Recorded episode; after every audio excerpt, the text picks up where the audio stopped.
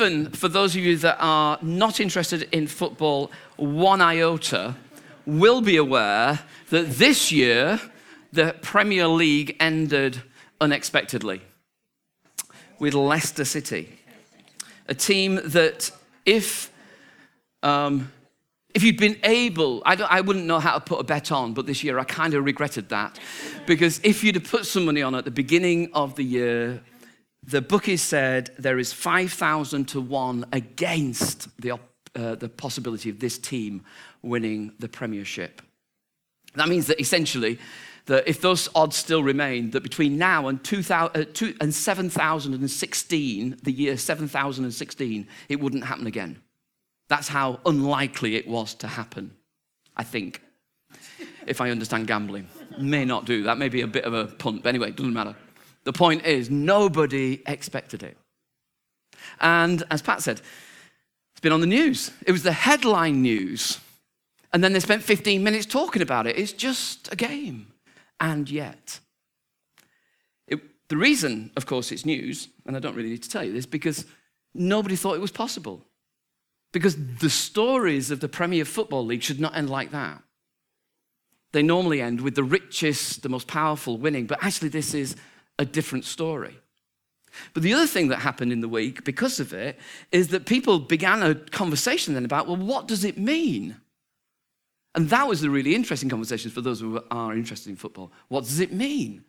And now everybody else is going, well, maybe it means that next year other teams can do something unexpected. Because one team's done it, and it's not just that one thing happened, but what does that one thing mean? What might be possible? How do you see life in the, in, through the lens of that seemingly impossible thing? Well, as I said when I prayed at the beginning of the service, today is the Sunday nearest to the 40th day after we celebrated the resurrection. And during the resurrection period, from when Jesus died and on that cross, and then, you know, you remember that desolate uh, moment on the Friday when all of everybody's hopes had died who'd followed him. And it looked like the, the you know, literally there was an eclipse, everything went dark. It's like, oh, this is the worst, the worst of days. And three days later, that moment where resurrection, where the impossible happens, where nobody expected the end of that story. And for 40 days, the Gospels tell us, Jesus kept appearing to people and saying, Look, it's true. It really is true. It's not, you're not having a hallucination. It's not like just a, a moment that three of you are having and, and wishing it. It's actually true. It's really true.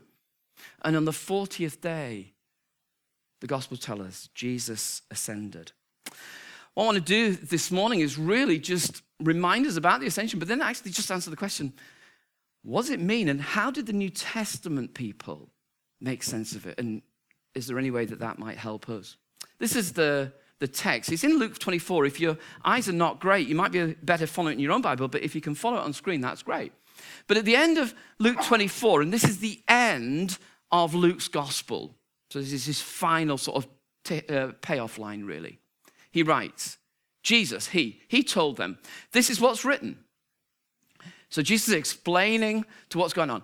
Um, this is what's written. The Messiah will suffer and rise from the dead on the third day, and repentance for the forgiveness of sins will be preached in his name to all nations, beginning at Jerusalem. You're witnesses of these things. I'm going to send you what my Father has promised, but stay in the city until you've been clothed with power from on high.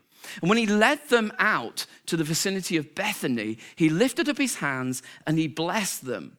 And while he was blessing them, he left them and was taken up into heaven. And then they worshipped him and returned to Jerusalem with great joy. And they stayed continually at the temple praising God.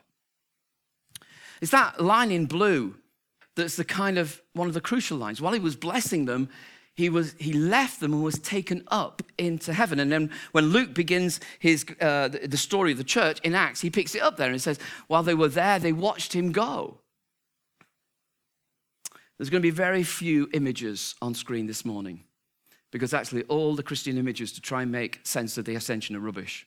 All right, they all look really naff. Because it's so difficult to imagine what that would be like. And interestingly, the New Testament church were less interested in the aerodynamics of it all and far more interested in what's it mean? What's it mean? Now, hold on to your brain for a minute because I'm going to take you back a bit and then we'll go forward a bit. It's not difficult, but just hold on to it. These new Christians, these new followers of Jesus, had come out of the Jewish faith. You know that. So they'd had the Old Testament scriptures, sort of like from Genesis all the way through to Malachi. They had the history books, they had the poets, and they had the prophets. And what was going on was then when they started to think about what they'd seen and experienced when Jesus was there, they kept on saying, Gosh, that looks like what Isaiah said would happen. That looks like what Joel said would happen. That looks like what Micah said would happen. That looks like what Jeremiah was talking about. That sounds remarkably like Ezekiel. That sounds like Deuteronomy. And so suddenly, in the life of Jesus, as they're retelling the story, mm, give you, I mean, you could give any number of examples. But one example, do you remember when Jesus goes into Jerusalem on a donkey? All right. And when you read it, Gospels, they're going, do you remember Zechariah? Now, all of us are going, oh, yes, Zechariah, of course. We, we don't know the Old Testament that great, but they did. It was their Bible. It was like that's what they lived. And suddenly they could see it and go, oh, yeah. Now, I think what was going on, I don't think it's, I don't think, I think it's like coincidence. I think sometimes Jesus knew exactly what he was doing and kind of acted out. I think essentially what I'm trying to say is I think Jesus knew Zechariah. Um, and I think he said, You remember when the prophet goes into the city and he takes uh, a donkey? Let, he said to the disciples, and he said, Boys, I've organized this. Go get the donkey. It's like he organized it. So it's not. But one of the passages that really filled the imagination of the New Testament Christians was from the book of Daniel. All right. Now, you, some of you remember Daniel from the stories of Daniel. Daniel in the lion's den, Daniel when he sees writing on the wall, Daniel in the furnace. If you read the book of Daniel, 1 to 6, great stories. And then chapter 7 onwards gets a bit weird because there's all the visions.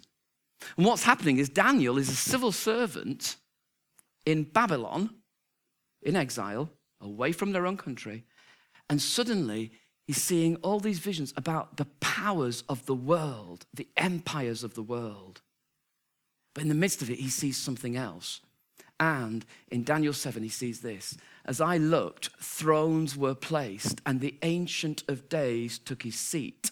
His clothing was white as snow. The hair of his head was like pure wool. His throne was fiery flames. Its wheels were burning fire. In the midst of all of these human empires, he suddenly has a vision of God on the throne. And by the way, just in brackets, uh, his clothing was white as snow. The hair of his head was pure like wool. His throne. Does that remind you of anywhere else? Re- Re- Revelation? Revelation? where he talks about Jesus. In the midst of all of these empires, sees God. Sees God. And then he sees something else. And in my vision at night, I looked, and there before me was one like a son of man coming with the clouds of heaven. He approached the Ancient of Days and he was led into his presence and he was given authority, glory, and sovereign power. And all nations and peoples of every language worshipped him. His dominion is an everlasting dominion that will not pass away, and his kingdom is one that will never be destroyed. So he sees the Ancient of Days, God, and then in his vision, he sees this one like a Son of Man who's coming on clouds of glory, and he is given authority. Now, you don't have to be that well versed in the Bible to remember that Jesus regularly would use about himself the phrase, the Son of Man. Came to be served, not to serve. In other words, Jesus in himself was giving an indication all the way through his ministry that's me. I'm going to take that part. And then when Jesus ascends, the New Testament Christians, they go, wow, That's it. That's the end of the story. That's what's happened. That's what we've just seen. So, this sort of like zooming off into heaven, it's not because God lives up there, but it's like acting out this. I saw one going into the presence of God and Jesus saying, I'm ruling, I'm ruling. Is that okay? Is that too, uh, is, am I clear enough? All right. It's not you. If you don't get it, it's not you, it'll be me. So don't, don't worry. So that's the story of the ascension. And that's why the New Testament thought, uh, believers thought it was so important. But then we're back to Leicester City. Some of you going, oh, good, because I can get Leicester City. we're back to Leicester City. All right. So Leicester City win the Premiership, and everybody goes, wow. But the really interesting questions are what does that mean now? In the light of that, will everything go back to normal? Now, in the Premiership, it might do, but hold with me. The moment that Jesus ascended, everything changed, and people began to say, So, what does it mean? And the New Testament, particularly, start to think about what does it mean, particularly on the worst of days? This is the big so what. So, if Jesus is ascended on high, on the worst of days, what does it mean? And I want to say three things. These three things are that Jesus prays for us in our weakness, he speaks on our behalf when we fail, and He understands us on our days of pressure. This is really simple, really, but let me tell you, just go through. And you'll see, just those of you that know the New Testament better than others, will know that the Apostle Paul wrote Romans, John, unsurprisingly, wrote John, and Hebrews. We don't think it was Paul, we have no idea really and uh, people have argued about who it might be. But the interesting thing is, is probably three different writers. That's my point. Have taken the same event and said, so how do we make sense of it, and what's the good of it for us? Well, in Romans chapter eight, we could spend ages on Romans 8, but we won't. But in Romans chapter 8, all of it is about the fact that God is longing to do something, not only for people, but for the whole world, the whole creation. God is at work in the whole creation. And yet, the reality of your life and my life is things don't always work out as you thought. Some of you, you know, we just need to look around, don't you? Some of us have got sticks, some of us have got chairs, lots of us have got glasses, some of us have got limps. It won't be long before he's standing in Jill's shoes. Um, Frank over there. Um, We've got limps, things are wearing out, you get tired. If you're under 35, folks, you've got it all to look forward to. You, you're dealing with weakness. You're dealing with weakness. And Paul writes this In the same way, the Spirit helps us in our weakness. We don't know what we ought to pray for, but the Spirit Himself intercedes for us through wordless groans. Just pause for a minute. When you ain't got a prayer left, you don't know what to say, and you take yourself off, and you're in a quiet space, and you simply do the equivalent of groaning, Paul says, God hears that. Because there's some days when you just don't know how to put into words what you feel and you've not failed to pray on a day like that, it might be the best prayer you've ever prayed because the Spirit's at work in you. But he goes on, but more than that, Christ Jesus, who died, more than that, who was raised to life, is at the right hand of God and is also interceding for us. That word interceding is, is just a word meaning praying for you. It's like that bridge word. I, I come to you and I go there and I'm, I intercede, I mediate, I come between you. As the service goes on this morning, we might offer the opportunity for you to be prayed with. Imagine for, with me for a moment if Jesus were standing at the front saying, Any of you fancy getting prayed for? How many of you go, eh, Not this week? I'm doing fine, to be honest. How many of you'd go, yeah, I'm, you know, there's people more worthy than me. I'll be all right, don't worry. No, we'd be a stampeding. Wouldn't we? I, I tell you, I'd be fighting you off. I'd be at the front. Well, here's the truth that Paul says that's exactly what's happening right now. That Jesus is praying for us. Sounds really weird, doesn't it? Sounds unbelievable. It sounds like, no, we know what prayer is. Prayer is when I sit down and I ask God for all the stuff I need. But Paul says, actually, there's something else going on. The spirit within you is praying. But actually, there's something even better than that is that, the, that Jesus is speaking to his Father for you.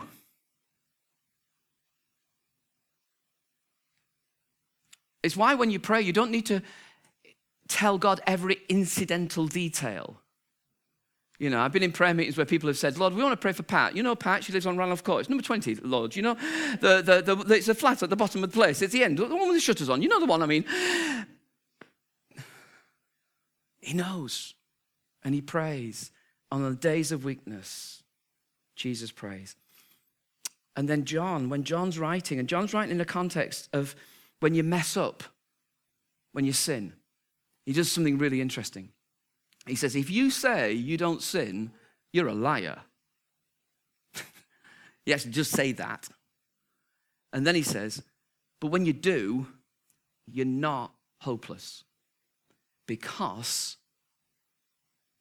I write this to you so you won't sin, but if anybody does sin, we have an advocate, a defender with the Father. Jesus Christ, the righteous one. He's the atoning sacrifice for our sins, and not only for ours, but also for the sins of the world. What's Jesus doing? Jesus is your permanent defender. The permanent one who said, I've paid their price for the sin. I'm the advocate, I'm standing there in their place.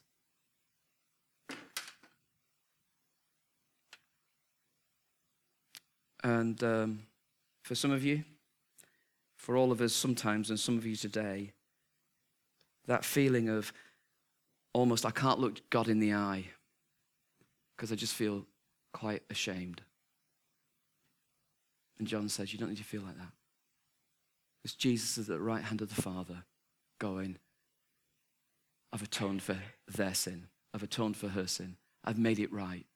I've paid the price. They're covered. And then, thirdly, on the days of pressure. And this is from the book of Hebrews. And the book of Hebrews is a book that really was written to people who just felt like packing it all in. They were finding being a Christian too difficult. They thought the rewards, rewards weren't worth the price they were paying. And they just got to the stage where they thought, let's just pack it in. And the, the writer to the Hebrews is writing to them to say, don't give up. It's really worth the marathon. Don't give up. Don't stop now. And in Hebrews 4, he writes this Therefore, since we have a great high priest who's ascended into heaven, Jesus, the Son of God, let's hold firmly to the faith we profess. We don't have a high priest who's unable to feel sympathy for our weaknesses. We have one who's been tempted in every way, just as we are, and yet he didn't sin. Let us then approach God's throne of grace with confidence so that we may receive mercy and find grace uh, to help us in our time of need uses that picture of an Old Testament Jewish priest. And the Old Testament priest um, would be the one who would say, If you come to me, I get special access to God. So I can forgive you because I'm in special relationship with God. New Testament's not like that, but what Jesus is, what the writer to Hebrews is saying, Jesus is that person now. You don't need to come to a priest or a vicar or a minister or a pastor or a leader. Jesus is the one who is your high priest. He's the one who goes between you and the Father. Jesus is the one who makes sacrifice. Jesus is the one who understands you. Jesus knows what it's like to be tested in the same way as you have. There's a little phrase in the middle of that. We have one who's been tempted in every way, just as we are, yet he didn't sin. It's an interesting little phrase, isn't it? So you might want to say, I bet he wasn't tempted in exactly the same way because I, I spend too much time on the internet. And I don't think Jesus was tempted to spend time on the internet. No, but I think Jesus knew what it was to escape reality. It's kind of like this thing of how human was Jesus? Does he really know what it means to break your commitments? Does he really know what it means to just let rage out?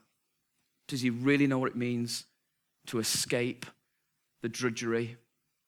Does he really know what it means to be just selfish? Does he really know what it means? Did he ever feel it like I feel it? Does he ever feel it like you feel it? And the writer to the Hebrews goes, Yeah. He knew exactly what it was like.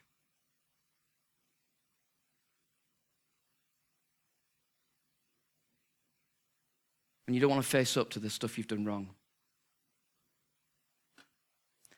When you think, could I just make a quick dash and get away? I was speaking to, uh, I was doing a, a, retreat for the Manchester Curates um, Friday night and Saturday morning, Saturday, Saturday all day. And on the way, I ran into someone on Lymm Interchange on the M62. just drove into them. Um, it's easy done. when they stop and you just don't. And so we're in the middle lane, and he's going like that, like we'll go into the hard shoulder, and I'm going, yeah, okay. The remarkable temptation to think, what would happen if I just drove off? I was in the Fiat 500, so I wouldn't get far. But, but it kind of, it did, it crossed my mind. I thought, well, why don't I just and then, of course, I didn't. I, I want to tell you I didn't, all right? I didn't. But am I the only bloke in the room that's ever had a temptation to see, can I get away with something? Yeah, old woman.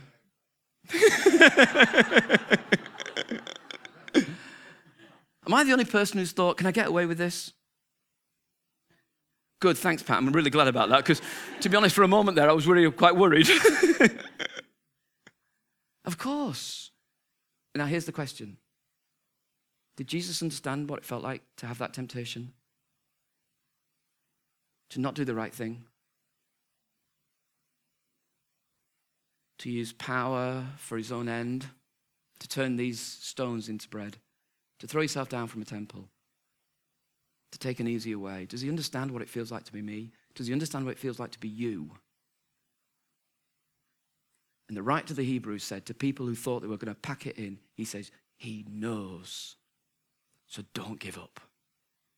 And more than that, he knows, he sympathizes, he feels it. But more than that, he stands with the Father and he speaks to us because Jesus was God in flesh. That's the whole point. He came and he walked in our shoes. Last couple of slides. How does the writer to the Hebrews start this? In these last days, this is how he begins his book. He has spoken to us by his Son, whom he appointed heir of all things, and through whom also he made the universe. The Son is the radiance of God's glory, the exact representation of his being, sustaining all things by his powerful word. And after he provided purification for sins, he sat down at the right hand of the majesty in heaven. And what the writer's wanting to say is this You are not a victim because Jesus reigns and all this stuff, if he understands your suffering and he's with you in your weakness and he's, uh, he's with you on the days of uh, failure, is true. But you're not, a, you're not a victim. You're not in the poor pity me syndrome because Jesus sits and reigns and holds this universe in his hand. He died for our sins. He rose again, conquering death. He ascended and reigns until all things are under his feet. So when I'm watching TV and the news, and I'm watching politicians, and I'm aware of people with pressures at work and your bosses who give you a hard time. I'm, I'm aware of families who are not in right place. When I'm aware of your weaknesses and my weaknesses, when I'm aware of our disappointments, I want to say, Jesus reigns over all of that. And what's going on for the whole world? Well, this was a phrase that Martin Luther King used in 65. He was talking about how do you keep going when it looks like everything's against you. And it was a part of the civil rights uh, march. Was, I think it was part of the Selma thing. But it was that sense of he was talking to people who were really uh, oppressed. The, the black majority, uh, minority in America who were oppressed. And he said, We don't stop hoping that things can change because for him, as a Christian minister, Jesus reigned.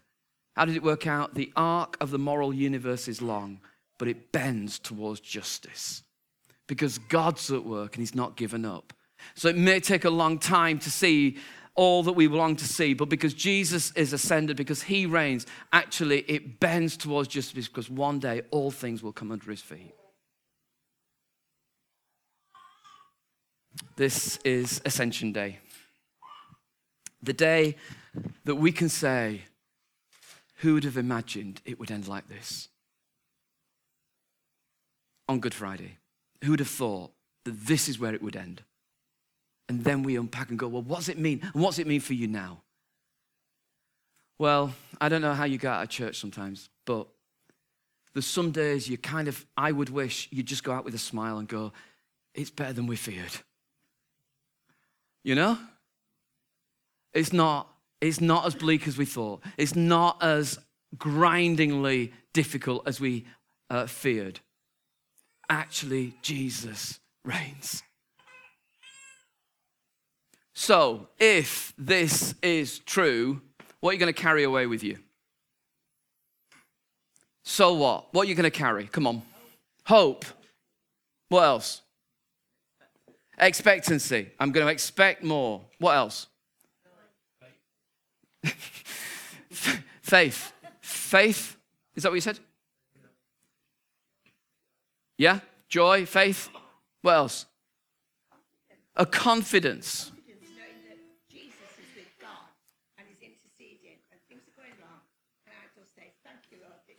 Do you know what? Of all the things I've said, that's the thing that keeps blowing my mind. Because when things go wrong, it feels like, oh, you know, I, I feel like I have to really explain to God exactly. And he's going, No, listen, relax. It's a good thing to dwell on. What else are you carrying? Love. Yeah. Uh, love for.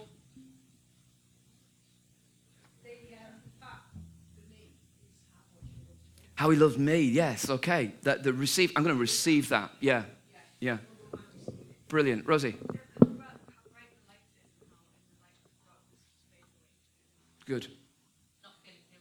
Not feeling guilty. You will, you, you mess up. I mess up loads of times. You mess up, I mess up. It's not a tragedy because actually we come back to the one who says, I can, I can sort this.